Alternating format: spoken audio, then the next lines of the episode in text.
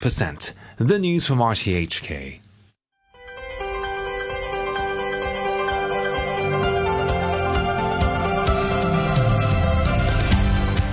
Good morning and welcome to Backchat. I'm Jim Gould and your guest presenter is Mike Rouse. Good morning, Mike. Good morning, Jim. On today's programme, we're talking about possible ways to boost the uh, bar and restaurant sector, which is uh, continuing to face difficulties. Last week, the Castelo Concepts Group uh, closed nine of its restaurants, several of them long established, affecting about 130 employees.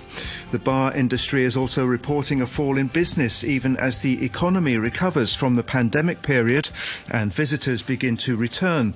A surge in outbound travel and a change in consumer habits are being cited as reasons as operators seek ways to turn matters around. After 9.45, we'll have a roundup of uh, Chief Executive uh, John Lee's visit to Southeast Asia. Let us know what you think. You can leave a message on our Facebook page, Backchat on RTHK Radio 3. You can email us at backchat at rthk.hk or give us a call on 233 88 266. Joining us now in our studio here in Kowloon Tong, we have uh, Jermaine Lau, who's uh, Secretary of the Licensed Bar and Club Association of Hong Kong, and Simon Wong, President of the Hong Kong Federation of Restaurants and Related Trades. Uh, uh good morning to you both. Um, perhaps, good morning, Jim. Good, mo- good morning. Perhaps, um, uh, Jermaine, uh, if we can start with you. So, the Financial Secretaries uh, writing on his blog talking about um, um, economic recovery, although there was a warning that the figures for the second quarter may not be as much as for the first. But what, what's the situation now uh, facing the bar industry? So uh, we have seen a more obvious decline in the business performance for bars after Chinese New Year since um, the end of COVID regulations and uh, travel restrictions, with uh, many Hong Kong people not being able to travel for almost three years. Um, everyone is excited and planning their next travel, which meant that they're more inclined to spend their money on overseas travels than in Hong Kong. Also, mm-hmm. with um, mainland China's uh, blooming nightlife industry recovering again, we can also see that there is a trend of Hong Kong people traveling to mainland China for the weekend to um, drink and dine, which can also cause a major drop in businesses for the past um, recent months after mm-hmm. COVID. Mm-hmm. So these are the trends that we've been seeing. Yeah, so local people are going to Tokyo and Shenzhen rather yeah. than uh, uh, yeah. Um, how about uh, the, in the restaurant sector, Simon? Is it a similar story? Well, actually, the situation is similar. And uh, uh, you know, upon the announcement of the border opening in February, uh, we expect that um, there would be a boost of uh, tourists coming uh, from mainland to. Hong Kong. And um, also, we are expecting um, more overseas uh, travelers. Um, but um, we, well, actually, after the border opens, um, uh, there are uh, more tourists coming to Hong Kong. But the thing is, uh, right now, uh, we only uh, well uh, have about 40 or 50 percent of the number of tourists coming from mainland to Hong Kong, which mm. is, uh, you know, compared to uh, pre-COVID uh, time, uh, this is uh, quite a big drop uh, in the number of tourists.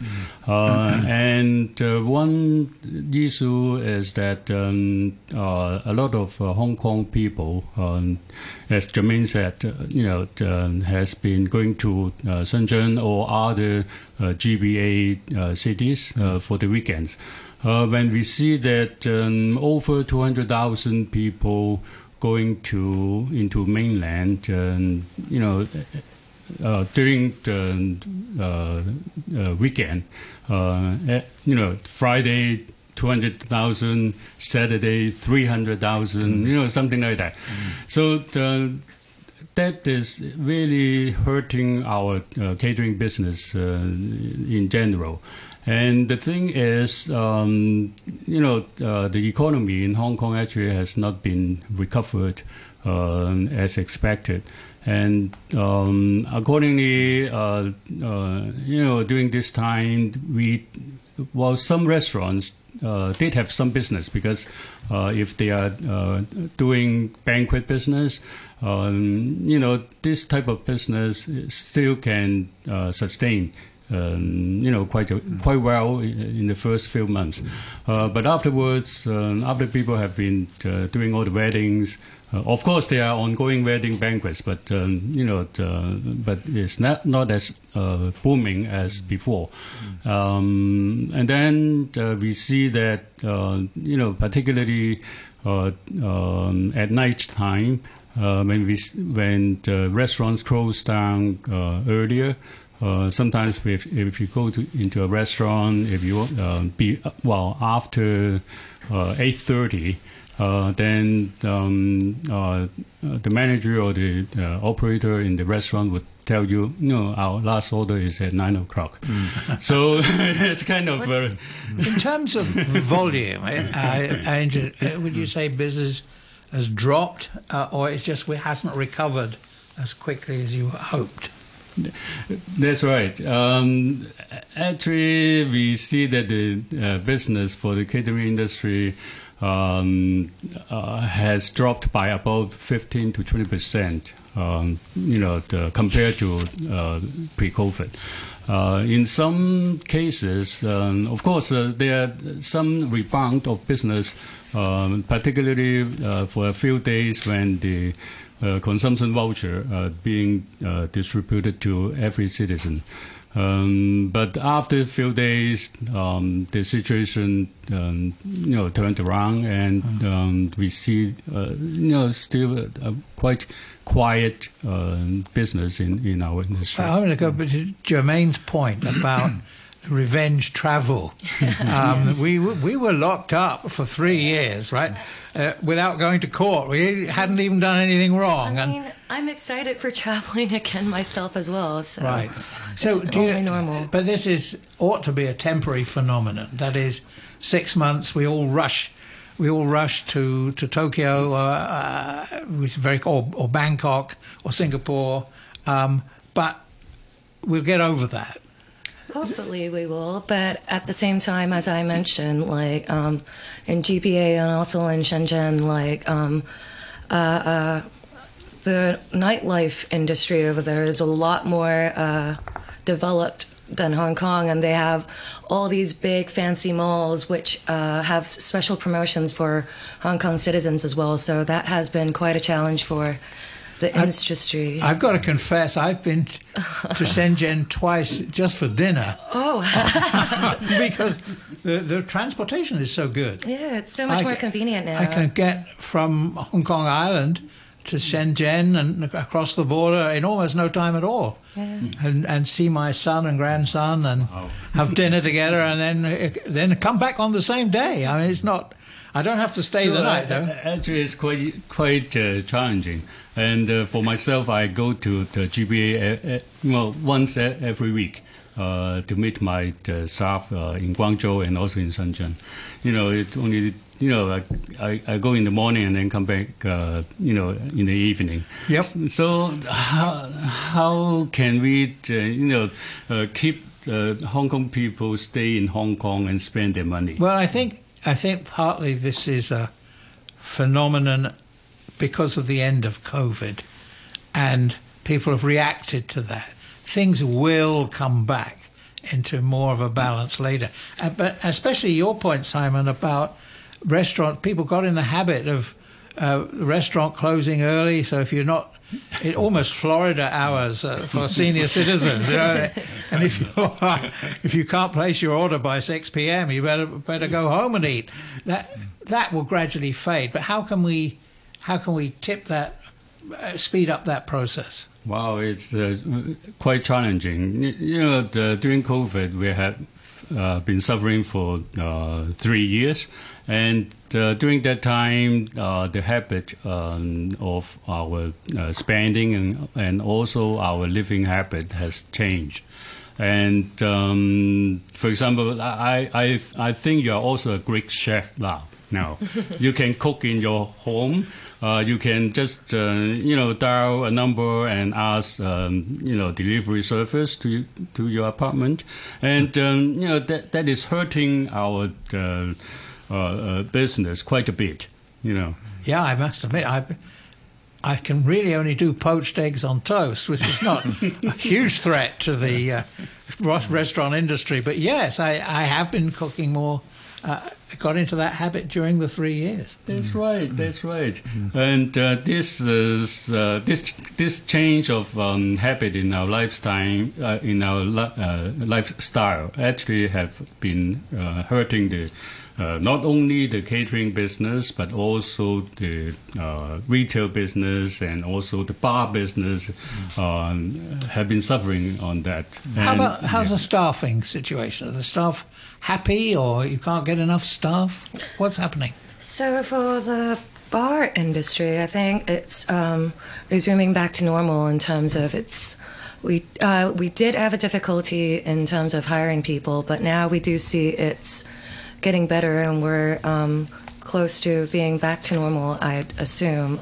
So um, yeah, so so Staffing not staffing's not so bad. not so bad anymore compared to um, COVID Right. times. Yeah. Just going back to the financial secretary in his uh, blog entry yesterday, so he was talking about uh, the need for more creative marketing strategies and activities, uh, better products and services, uh, developing a new impetus for consumption growth, in enhancing Hong Kong's uh, competitiveness and attractiveness as a tourist destination and event capital. So there's uh, there's there's a lot to think Oh, over there. What can you uh, what, So- what, what, what do you think? Yeah, uh, Jermaine, how do you think that the, you know, the, the bar industry? I mean, what what can you do to, you know, make yourselves more attractive? I think, um, well, I think uh, during COVID, with um, the regulations, bars and nightclubs were forced to close, and we had our subsidy, which kept our businesses afloat for a period of time during COVID when we can't operate. But now that things are resuming back to normal, I mean, without the subsidy, it, the businesses, the volume of it is still not um, as it was. And uh, I think also, um, I think with the regulations of having bars and nightclubs to be closed during the time of COVID, it kind of gave a misconception to Hong Kong citizens about nightclubs be, or bars being um, a reason uh, to make COVID contagious and all that kind of stuff. So I think uh, in terms of how we can actually boost the business and make Hong Kong um, a nightlife um, capital or uh, an event capital, I think um, we should actually try and uh, alleviate the misconception that nightclubs are not exactly a healthy thing How- to society. How about a discount for meals for the, the order is placed after 9 p.m. because you're saying people have stopped Well, eating late. if we can afford that.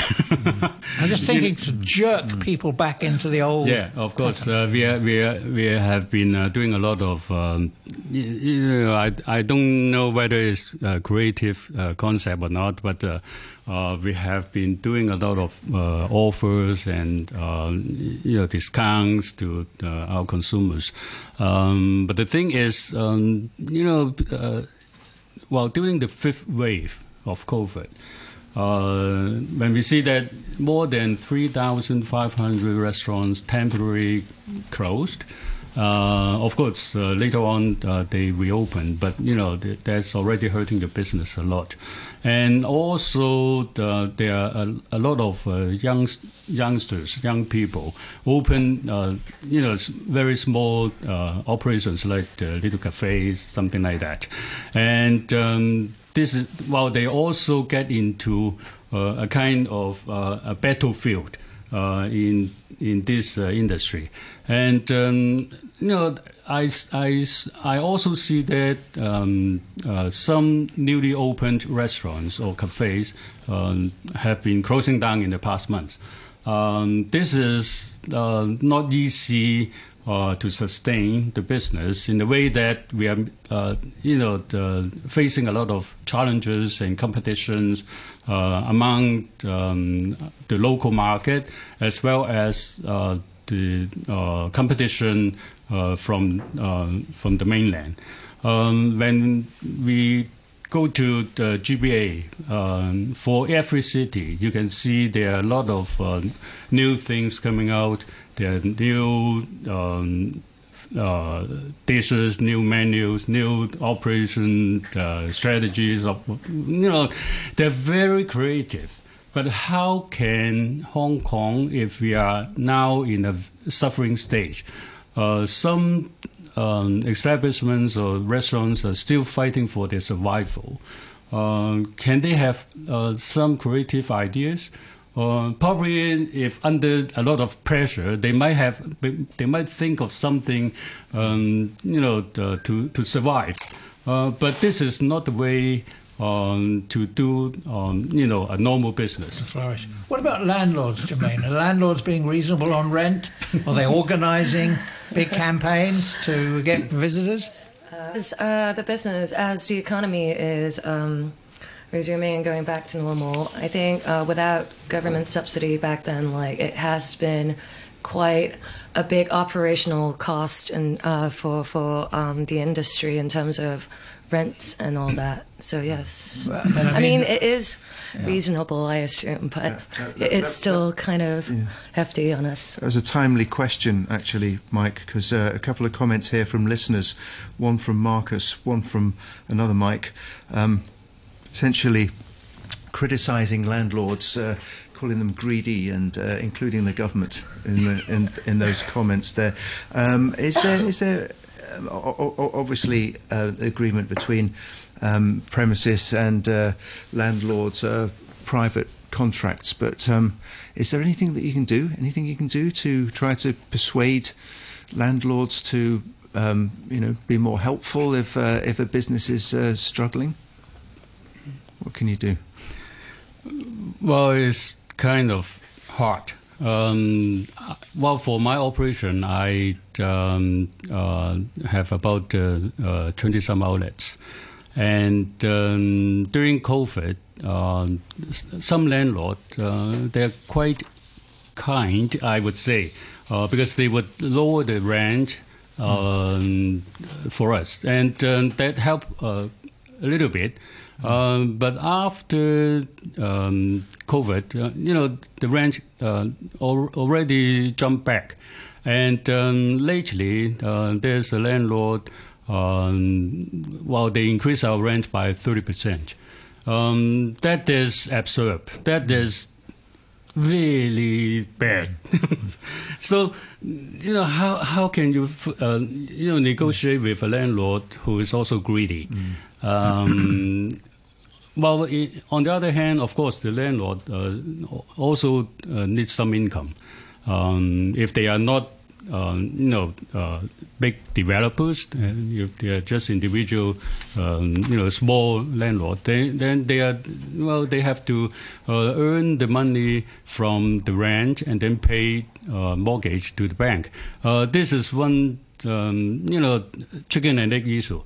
Yeah. Mm. What about mm. what, some of mm. the big developers? Can't they get all their tenants together and, and organise a some sort of campaign, marketing effort to get people coming into restaurants throughout the evening? I, you'd think there'd be a spillover effect for the retail shops as well, um, because if if there aren't many peak customers in the building after eight eight p.m., the shops are also suffering. Uh, Can they do things? Uh, Actually, some uh, developers um, uh, have been doing uh, a lot of campaigns, um, like in shopping malls.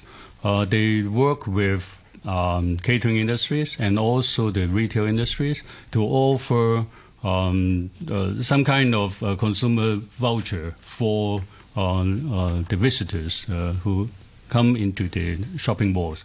Uh, that helps a bit, and um, but the thing is, uh, we have to see um, the, uh, the the difficulties from the origin because how can we keep the Hong Kong people stay in in Hong Kong and spend the money here.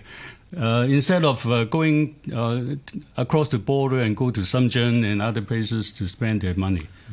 You have to compete. Yeah, we have to compete, but uh, we have to have some bullets.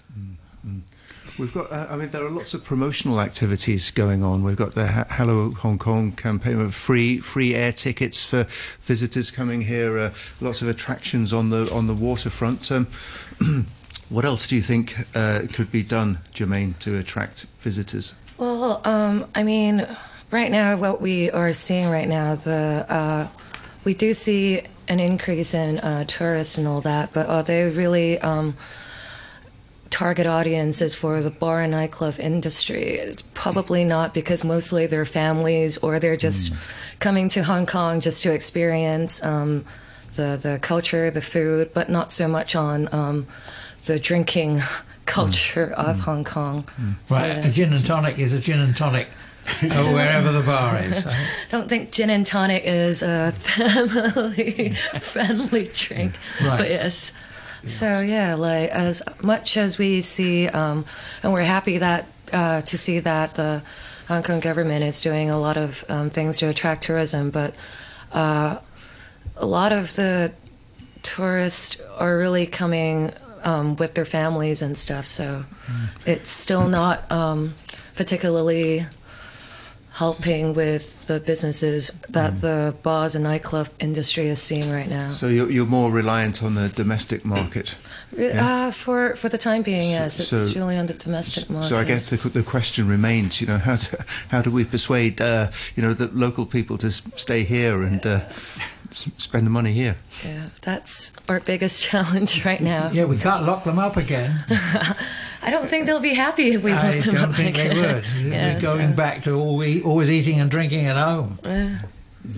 Well, uh, for the catering industry, um, before COVID, every year we um, make uh, about uh, 120 billion uh, turnover. Um, but uh, nowadays, we, well, if we can get uh, uh, close to 100 billion, is already very helpful. Um, and um, you know, when we see that, uh, well, we don't, well, we lost uh, sixty percent of our uh, number of tourists uh, coming to Hong Kong. Then how how can we uh, attract uh, people coming here instead of uh, you know if uh, the Hello Hong Kong uh, campaign um, can help to uh, boost the business and attract uh, tourists coming into Hong Kong is already is good. But uh, I here I would also comment on uh, the measures um, launched by uh, the TIA, the, the Travel Industry Authority. Lately in May, they have a measure on you know uh, not allowing. Uh, um, you know, tour group from mainland That's coming right. to, uh, you know, the, they can purchase things in one area, but they cannot um, Eat in the same in area. the same area. Right, I- on- I saw in the same day. That is absurd. I thought that was rather strange. It's a self-inflicted wound. If you're shopping in Hong Kong, you can't eat in Hong Kong. You know, if you're if you're eating in Tsim Sha Tsui, you can't shop in Tsim Sha Tsui. What was the rationale for that? And is it I really don't know. I really don't know. It's unreasonable. Are we going to lose more bars and restaurants as we go f- between now and the end of the year? So, um, a lot of bars, in order to actually, um, well, a lot of bars are in, uh, smaller bars are in survival mode. So, we did see a trend of um, uh, bars changing into uh, restaurants and uh, just to stay um, in a competitive mode. And we can also see some restaurants also added um, some sort of uh, entertainment um, facilities like karaoke and all that kind of stuff just to um, make them more competitive. And with that being said, um, it also changed the habit of uh, people going to bars and nightclubs after dinner because they're more inclined to stay in these restaurants um, because of the facilities that uh, they can have at bars and nightclubs as well. So, um, but back to the point about um, how we can keep uh, the industry afloat. I think um, having more events, um, events like Rugby Sevens, that we can actually see um, tourism um, coming back, and then it actually helped uh, uh, uh, uh, support the businesses of bars and nightclubs. So I think having more of these events, these international events, do um, benefit us. Right. Good, good. Okay. We're going to take a, a short break uh, for a news summary and, and, a couple of announcements, but we'll we'll continue the uh, discussion in about uh, three minutes' time. Um, a quick look at the weather first. So, uh, sunny periods today uh, with a few showers, isolated thunderstorms uh, at first. hot, top temperature around 32 degrees, moderate east to southeasterly winds. The outlook very hot with sunny periods in the next couple of days. The weather will become unsettled in the latter part part of this week. It's currently 29 degrees, humidity 82%. New summary with Ben Che. A 37 year old mainland woman is appearing in court today, charged with abuse and neglect of her child. Her 12 year old son was found at a public hospital in Yau Ma Tei earlier this month. The president of the European Commission, Ursula von der Leyen, is in the Philippines for talks with government and business leaders. It's the first visit there by an EU chief in nearly 60 years. And officials in northwest Pakistan now say at least 44 people were killed when a suicide bombing hit a rally organized by a leading Islamist party, Jamiat Ulama Islam Fazul. Up to 130 were wounded in the blast. I'll have more news at 10.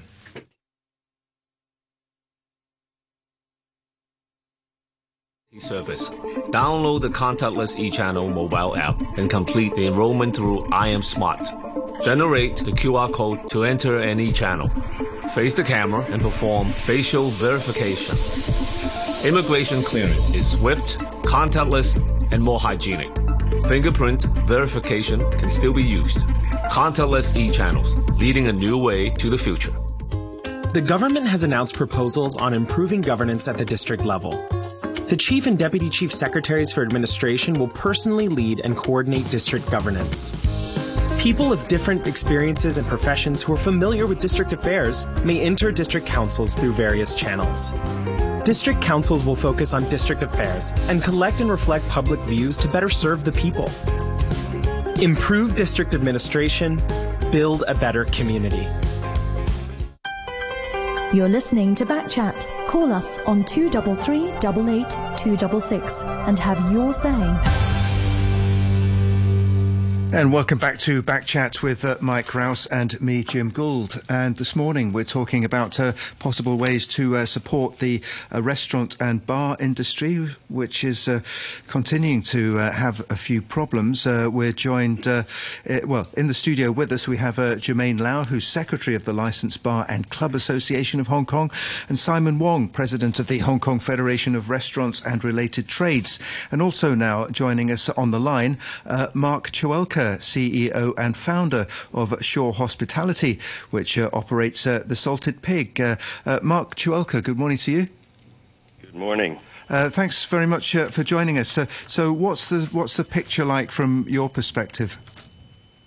well, first of all, thank you for having me. Um, yeah, we we um, we are seeing our business almost worse than it was during COVID seasons. Um, you know, the, the business is continuing to be flat, and we're not seeing any any significant rise in the last six months. Mm. We, we, we, talked about um, um, local people uh, going to Shenzhen and other parts of the GBA, or, or, or, going overseas trips to, you know, Tokyo, Bangkok, and what have you. I mean, um, is that um, does that tally with your analysis of why people aren't uh, patronising local restaurants more and, and spending more here domestically? What we're seeing is, you know, travel in general on uh, quite a large scale and quite often. Um, so, if we would say that normally our businesses would see an upswing in sort of long holidays like Easter, Christmas, uh, Chinese New Year, but we're actually seeing a decline in those times. But, but Mark, is that a, a going to be a permanent phenomenon, or is that just the explosion of desire after the three-year lockdown? Uh, for sure, there's a there's revenge travel in there. Uh, you know, I've done it myself. But I think you know, secondly to that is that uh, when people are traveling, they're spending a lot more on flights and accommodation, rental cars, etc. So it leaves less money in the pocket for general spending in Hong Kong. What What do you see in the way of remedies? I mean, the financial secretary's urged us to be more creative. Um, and I think that's that's fair. We can't just leave it to the government. Um, what what should businesses be doing? Well, we're just trying to stay consistent with what we do. Um, you know, we, we offer different type of opportunities for guests to try to spend more. Um, but the reality in, in Hong Kong right now is that there's just less bums coming on seats. Right. Simon mentioned before that people got out of the habit of dining in the evening because of all the practices of, of pay, people closing the restaurants early. Um, what do we do to revive late night dining? Oh, that is a very good question. I think you know once uh, people settle down in Hong Kong to their old ways, because in in the past, uh, you know, over the last three years, a lot of people were eating at home or entertaining at home. Yes. So I think people need to start, you know, feeling comfortable and confident about going out into restaurants and feeling like they can get good value for money. Yes, I think the value for money point is essential. Any other remedies appeal to you? Put the squeeze on landlords to be more reasonable with rent? Well, that's always going to be the case. Uh, you know, when we look at uh, rental as uh, you know a significant part of our expenses, we're not seeing our rentals going down. In fact, we're starting to see them go up again, or at least that's the uh, if you're in existing rents. Um, if you're trying to find new shops, you can probably negotiate a little bit better, but uh, yeah, it's very, very difficult uh, working with the landlords. Are we going to lose more restaurants and bars in the next six months? I feel like it. Um, I know that if business doesn't start to swing upward, you know, we have uh, even a couple of shops of our own that are at risk. Oh, what, what's it going to take? Uh, let's put put this one to Simon Wong. What what what's it going to take? Do you think for uh, to create an upswing in business uh, when people have more disposable income? Is it, is it is it sort of you know the economy in general has to improve first, or what do you think? Well, first of all, the economy um, has to be improved. This is uh, prime. And the second thing is uh, we need uh, to do a lot of things to retain uh, the residents uh, for Hong Kong uh, spending locally. Um, but we are, well, in July and August, because this is summertime, normally our uh, catering business uh, uh, would boost during this months. Um, but when we see that uh, the business in uh, July, for the whole month uh, has not been so promising, it's still on the declining side. So we are well, kind of worried about the uh, rest of the year um, because. Uh, well, after August, we come to uh, September, which is not the uh, a busy month for us. And then uh, afterwards, while the Christmas and also other uh, festive uh, activities are coming, uh, of course, we will do a lot of things to attract, um, you know, people spending, including the local people. And if the um, travel authorities can, um, you know, do some more things to attract tourists coming to Hong Kong. Um, this uh, might help. Um, but for our industry, we are trying to, um, you know, uh, to get out, uh, get get ourselves stay afloat. Otherwise, uh, we would sink, and then what uh, what's going to happen? And uh, we are now trying our best to uh, trim our expenses on the operation. Um, right now, like before COVID, we employ in our industry, we employ about uh, 260 uh, to 280,000 uh, staff in the industry. But now uh, we only can keep about 200,000 uh, uh, people in the industry. This is a shortage of uh, at least sixty thousand uh, employees in the industry. This is that's why our uh, although we don't have the the sufficient uh, business to help uh, the the restaurants to make profit, uh, on the other hand, we have to pay a lot um, uh, of salaries to the employees. right now, we you know we have to pay. Um, uh, more than sixty dollars per per hour, or even some occasions, uh, especially during banquet time, if we employ some temporary uh, waiter or waitress, we have to pay at least eighty to hundred dollars per, per, hour, or even some people um, uh, have to pay uh, more than hundred and twenty uh, dollars per hour for uh, you know, uh, for for the temporary staff. Mm. So this is also another burden for the catering industry. Uh, you know, one hand we don't have the business. On the other hand, we have to pay um, high salary. I would say high salary in, in a way that we we have to get uh, people into the industry. Otherwise, how can we serve people? But but have mm. so somebody must be someone else out there in another industry must be paying those people. Um, you're competing with them as well, aren't you? The airport yes. is, which we've discussed before on this show, the airport having a lot of trouble getting back up to full operation because it can't get baggage handlers. Uh, apart from, I'm not talking about high skilled uh, work particularly. I mean, we also with pilots and uh, the crew on board and air traffic controllers. We all understand that those are highly trained, but you know, with respect to baggage handlers, they're doing an important job, but they're not. Uh, they don't need a PhD.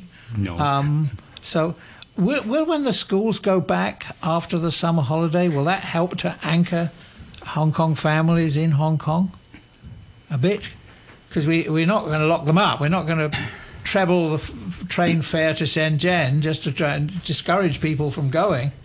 Well, I, I think only if uh, people um, uh, earn more and uh, if um, you know business recovered and if uh, you know this is also you know also a, a chicken and egg issue.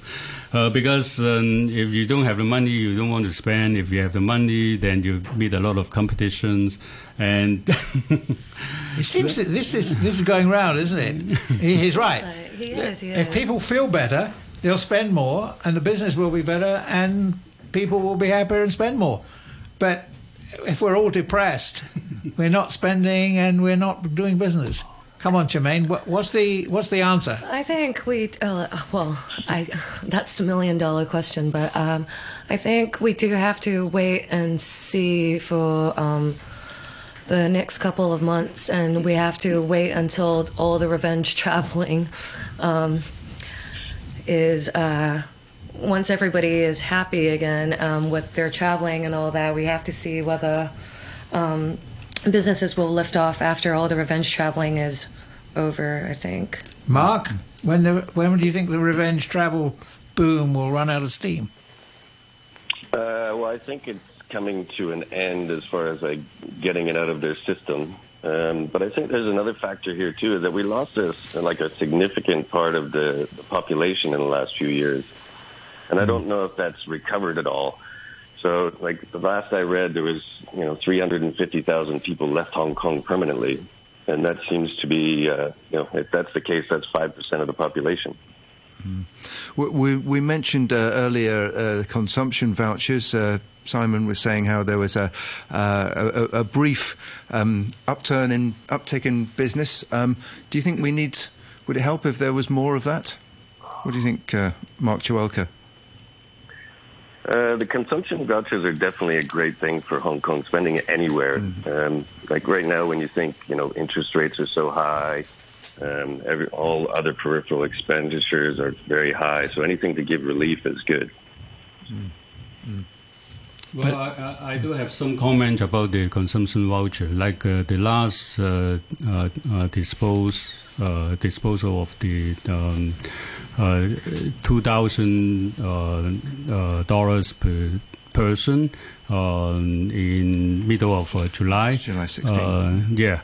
Um, it did help uh, the uh, economy a little bit for uh, the first three days, uh, but afterwards uh, it be- became flat, you know, or even declining uh, in our business recovery. Yeah, I didn't get the second instalment, and quite a lot of people, I think, are in the same boat as me. I, I incredibly, I spent two thousand nine hundred and twenty-seven dollars, not three thousand. So I'll get my two thousand in the middle of August, and I'll, I'll come to your bar, I mean, I'll come to your restaurant, Simon, and Yes. do what we can. But You should spend more. I think quite a lot of people slightly underspend and had the same thing on their octopus card. oh, come on. you, you earn a lot, but you spend less. Yeah. That's not fair. Can't wait to have a drink with you once you get the remaining of your Yeah, consumption put another two thousand. That sounds like a plan. Yeah, I, I mean, uh, are there are there any uh, bright s- spots? Uh, I mean, for instance, uh, Jermaine, we talked uh, the other week, we talking on the program, uh, a, a, a short topic on uh, uh, Hong Kong doing rather well in the top 50 best bars in uh, Asia, including uh, uh, I think eight. Hong Kong had eight eight bars out the top, including including the number one. Yeah. So I think um, for Hong Kong, uh, we're doing great in terms of all these cocktail bars and speakeasies, and uh, we do see a lot more of these uh, bars, and uh, they're great. Um, they do help attract um, some sort of tourists, just to and also regain some sort of um, an impression that Hong Kong's doing well in the nightlife. But uh, it's good to see that we're on the list, but whether it's um, helping the business, I think we'll see about that. Yeah. Okay. All right. Well, thanks uh, very much to all of our guests. Uh, we have to uh, bring this part of the programme uh, to a close, but uh, thanks very much to uh, Jermaine Lau, Secretary there for the Licensed Bar and Club Association of Hong Kong. Thank you very much to Simon Wong, President of the Hong Kong Federation of Restaurants and Related Trades, and to Mark Choelka, CEO and founder of Shore Hospitality, which operates the Salted Pig. 95 years of public service broadcasting. Stay tuned with Hong Kong. Hi, I'm Secretary for Housing, Winnie Ho. Happy birthday to RTHK's 95th anniversary. 95 years of public service broadcasting. 95 years. Stay tuned. Stay tuned. With Hong Kong. And for the last part uh, of this morning's programme, we're going to turn our attention to the uh, visit to Southeast Asia by uh, Chief Secretary uh, John Lee. You remember? Chief Executive. you quite- sorry. Slip. Um, yeah, Chief Executive John Lee, who was in Singapore last week and then uh, Indonesia and then Malaysia. Uh, we're joined now on the line by Eugene Tan, who's a political analyst and law professor at Singapore Management University. Good morning to you. Good morning, Jim. Good morning, Mike. Thank you for having me. Yeah, thanks very much for joining us. Um, so it was a, a busy week for our chief executive, uh, John Lee. Uh, uh, as I mentioned, uh, uh, Singapore first, uh, then Indonesia, then Malaysia. Uh, the upshot was um, 33 bilateral uh, agreements, um, um, various things uh, happening with uh, uh, length of uh, visa stays and so on. What's your what's your assessment of uh, Mr. Lee's trip to the region? I think it was a very important trip, um, you know, for uh, Chief Executive John Lee uh, to make uh, to the region. I think it, it, it is a signal that Hong Kong is open for business uh, and that Hong Kong is keen, uh, you know, to strengthen ties with uh, Southeast Asia. And if you just pointed out, you know, the number of agreements and memora- memorandum of understanding signed does signify that, you know, this was not just a visit that focused on form, uh, but there was the intent, uh, you know, on substance as well. Um, you know that as we move towards a post-COVID period, um, you know, it becomes important uh, in light of what's happening in terms of the global trade and investments. Um, you know that Hong Kong, you know, as an important business hub, trade for trade and investment as well. Um, you know that it takes the lead, you know, together with Singapore, you know, to promote uh, ties between the two regions. So I think it, it, it was a very significant visit, um, and, and, I think that's important, uh, you know, to both Hong Kong uh, as well as to Southeast Asia. Mm. Uh, in terms of Hong Kong and Singapore, I think there were, there were seven uh, MOUs uh, signed uh, covering um, various. Uh, areas of uh, of business and uh, cooperation. But I guess the, the, question still must be asked: Can Singapore and Hong Kong be both partners and competitors at the same time? How does it work? no, I, I think you know that's a question to be to be expected, and, and I think it, it is a legitimate question. I think you know what we often forget is that um, you know Hong Kong and Singapore are both global cities, and and and our two cities face very similar challenges. Uh, as I mentioned earlier about you know the challenges in terms of trade and investments, but I think more importantly, you know, Hong Kong and Singapore are hubs in our own respective regions, right? Mm. So if you think about Hong Kong as a hub for um, Greater China, Singapore for Southeast Asia, you know, for whether we're looking at trade and investments, uh, opportunities and all, um, research and development, I think it becomes important, you know, for both cities uh, to cooperate. And, and, I think Chief Executive John Lee's visit is, is demonstrative of, of that. Um, but I think we often forget, you know, that that competition is not a zero-sum game. I think as both competition, both cities seek to serve their respective hubs better, that makes both hubs even more attractive to each other. Um, and, and so I, I would say that, you know, if you have competition without cooperation or cooperation without competition, I think things would be not in as good a situation as, as, they could be. So I would say that the two go hand in hand. And, and I think what's important is that the visit also demonstrates that it is possible, you know, to have very strong cooperation, but at the same time, you know, friendly competition that helps both cities, you know, to raise their game. Right. Do you think the visit by maintaining or uh, restoring good relations with these other countries in ASEAN, will it help uh, our efforts to get into various trading organizations such as RCEP and so on? I, I think it does, right? I, I, think, you know, given that the Doha round has stalled, you know, for, for close to two decades now, I think, unfortunately, it would mean, um, you know, that regional arrangements, uh, you know, like RCEP, um, you know, play a very important part, you know, in ensuring that we keep uh, trade and investment prospects high on the agenda.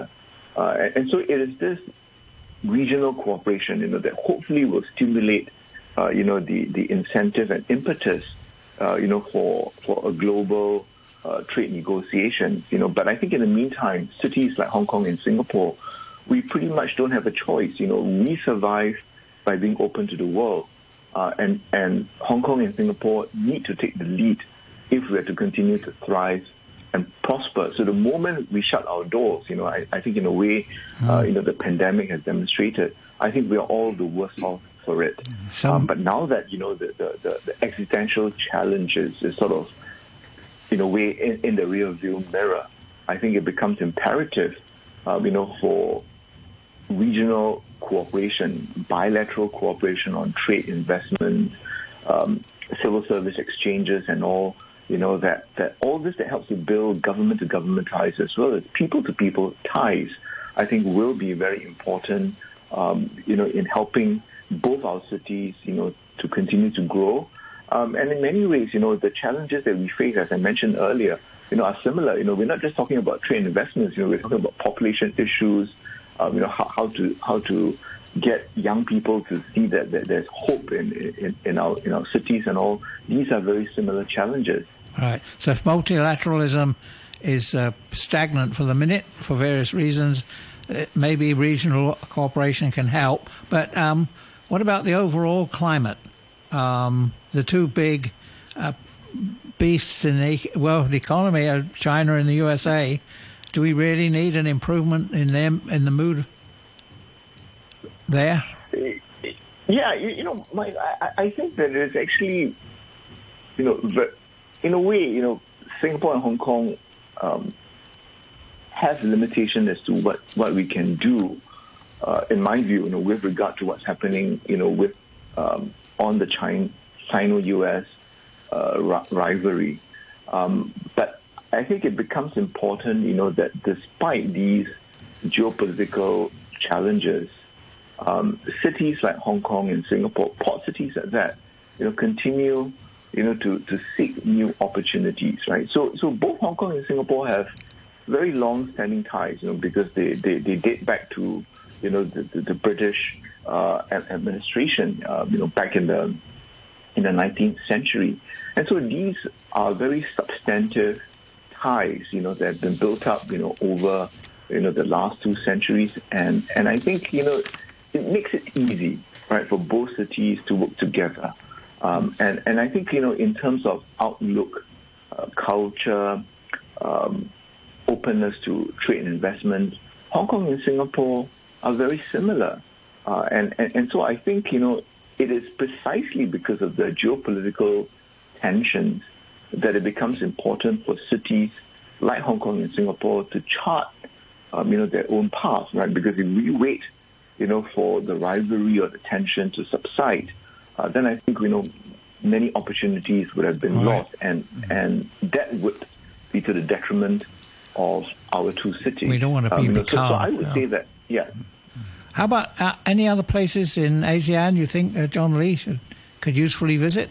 I'm thinking Vietnam, maybe, but uh, Thailand, oh, Philippines. I, I, yes, so I, I would say that you know this is really the start, you know, and, and I think that your chief executive will have a good sense of you know the vibrancy of, of Southeast Asia, right? Um, you know, we, we have ten uh, states, um, you know, with it, with the eleventh being uh, Timor Leste, you know, bound together by the uh, the regional grouping known as ASEAN, the Association of Southeast Asian Nations, and we're looking at you know 600 million, a population of 600 million people, um, and and it is likely that you know by the end of uh, by 2030, right, ASEAN could generate about 600 billion US dollars in terms of of uh, output, economic output. Right.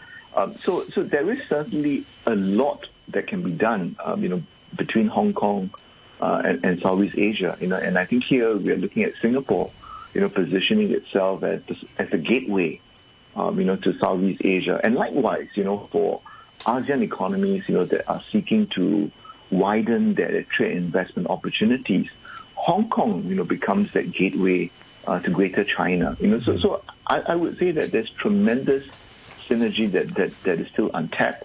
Uh, and, and hopefully, uh, you know, notwithstanding the geopolitical tensions, mm. um, you know, both regions, you know, would be able to chart uh, right. their own path, you know, because I think that's important for the good of our of our people.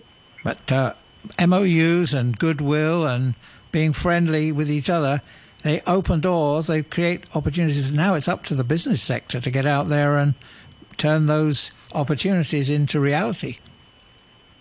Oh, oh, definitely, right? I, I think you know the, the leaders um, chart the path, right? But but as you pointed out, right, the real hard work, you know, comes from the businesses, right? You know, the, their willingness to look beyond their comfort comfort zones, you know, to go into uh, you know new new destinations, and, and, so this is where I think you know Hong Kong and Singapore operating as gateways, uh, you know, can help businesses um, you know, to transition, you know, to find their way, right? So in many ways, you know, Hong Kong can become that cipher, right, to to businesses wanting to explore opportunities in Greater China, and likewise, you know, for for companies uh, in Greater China that want to seek opportunities, uh, you know, in Southeast Asia, uh, you know, Singapore can be that gateway, you know, by which, um, you know, the the the the, ma- the, the matchmaking of, of prospective business partners you know, could be one way in which, you know, the two cities could work together, mm-hmm. right? So, so you're, you're absolutely right, you know, that in the end, you know, the leaders can only promote, uh, you know, trade and investment opportunities, uh, but ultimately, you know, businesses must believe, um, you know, that, that, that, that, that there is good prospects. And so that is where, you know, I think following the visit, it becomes important uh, for our two cities, you know, to, to, to go beyond you know, the, the MOUs and, and, and bilateral agreements, um, you know, to, to ensure, uh, you know, to put in place measures in which, you know, businesses can find it easy uh, to trade and to invest uh, in our two regions. Okay, let's hope so. Mm-hmm. Okay, well, thanks very much for uh, speaking to us uh, on this morning's uh, programme. Uh, that, excuse me, that was Eugene Tan, a political analyst and uh, law professor at uh, Singapore Management University. Um, thank you to our listeners, to everybody who wrote in, um, and thanks very much to you, Mike. As always, always, a, always a pleasure. and we'll see you. Uh, we'll see you next Monday. Um, stay with us because uh, coming up in just a moment we've got a news summary uh, followed by the brunch with Noreen.